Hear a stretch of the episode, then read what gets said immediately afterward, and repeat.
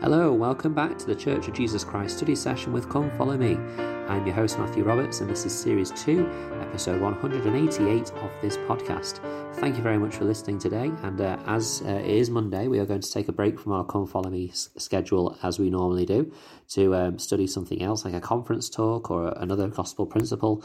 And what I'm going to start doing on a Monday as well uh, is something new. I'm going to share a few messages that have come from listeners.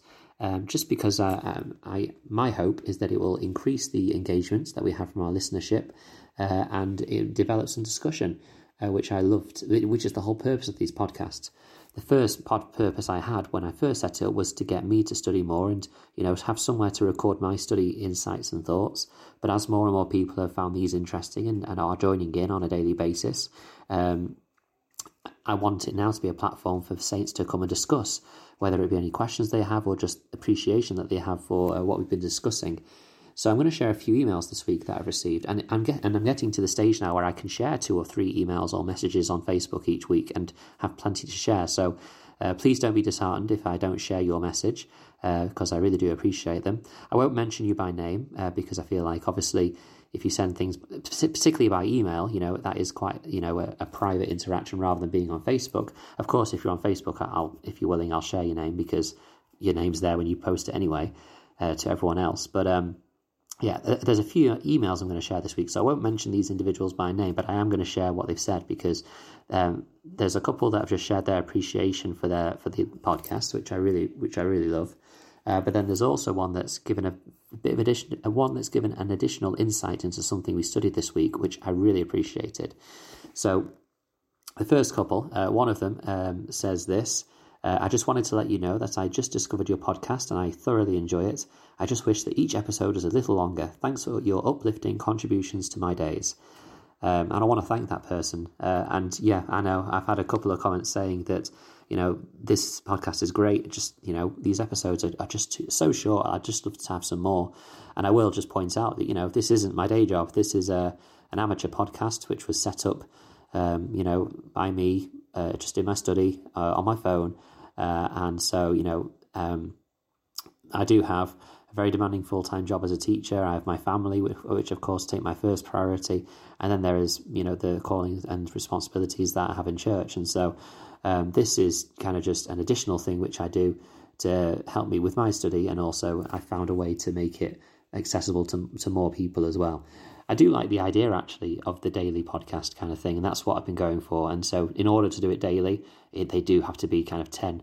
They do usually stretch over 10 minutes, to be fair, but my aim was to have it 10 minutes or so so that people could dip in and dip out. There are, of course, other podcasts which are much longer, like an hour, but they are weekly. I, I don't know if there's any podcasts that are daily that are, you know, such long ones. So uh, I do appreciate the uh, the um, the the need or the or the desire to have more though, uh, and I'm grateful to, to that person for their for their thoughts. Moving on to the next email, uh, this was an individual actually that um, indicated their interest in joining in a future podcast episode, which is wonderful, uh, and so hopefully we can set that up in a few weeks and uh, and get going with that. But they did say, um, I just want to tell you, I really enjoyed listening to your podcast. I just recently broke up with an amazing British gal, and your accent brings back a lot of fun memories. Um, yeah, that, I mean that um, that was uh, particularly funny. I've had a few comments, particularly in emails, about my uh, my accent.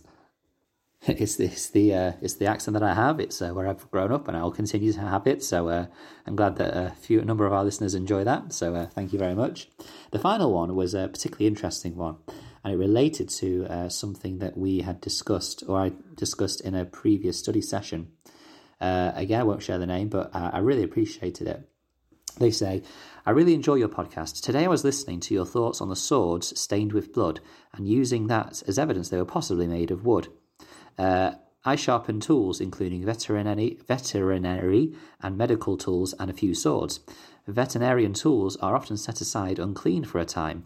Blood is very corrosive, and if allowed to dry on any steel, brass, or even stainless steel, it leaves a mark that is extremely difficult to remove. While fresh blood wipes off steel, wiped off steel leaves no stain, it, it remains on the surface for several hours and will stain any common metal. Blood staining on wood, however, can be removed with hydrogen peroxide. However, on steel it is more difficult. Um, and this person goes on and says, I'm not saying that swords were wood or metal, um, but only that metal, um, the belief that metal stained on wood, uh, sorry, the, the, belief that metal stained on from blood is is incorrect. It is one of the most difficult stains to remove. Um, and I really do appreciate that because obviously I was only really going off the, the um, research that uh, was available in my study uh, of the scriptures.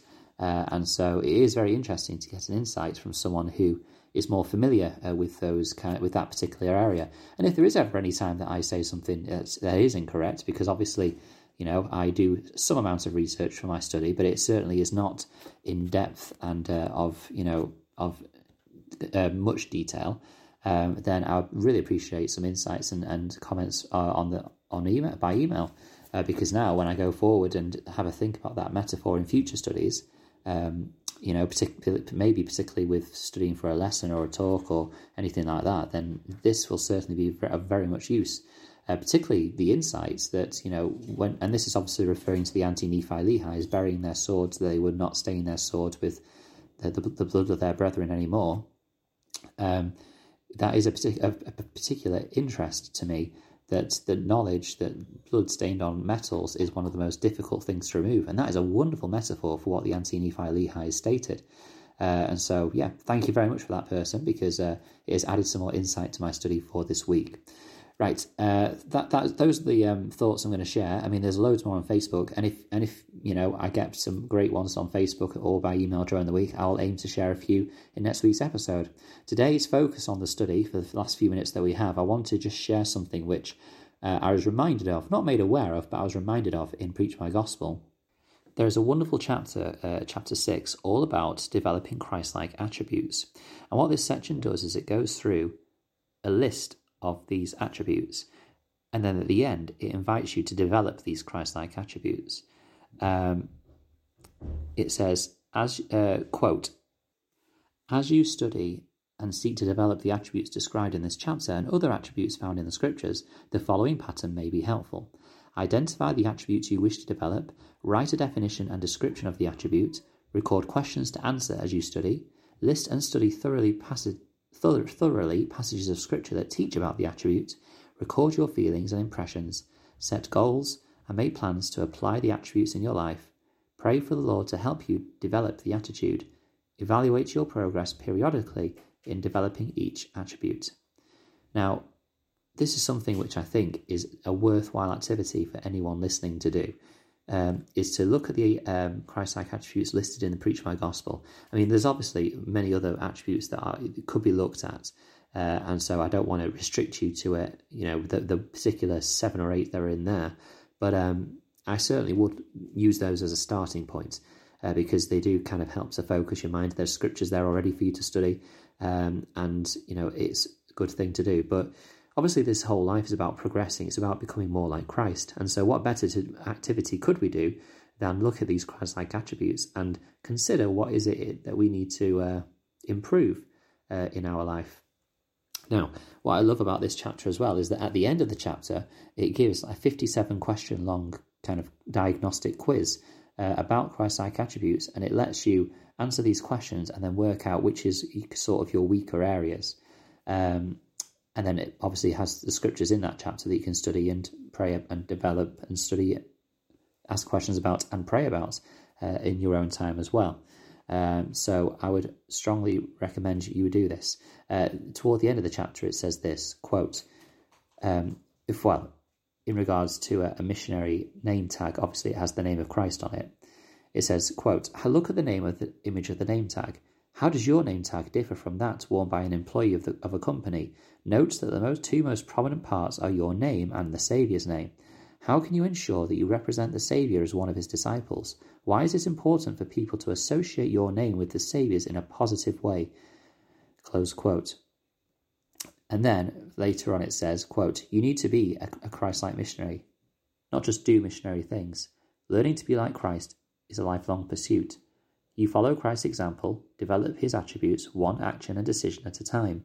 Changing to become Christ-like exercises exercise, requires exercising faith, repenting, keeping covenants, receiving an, receiving an increased measure of the Holy Ghost, and enduring to the end.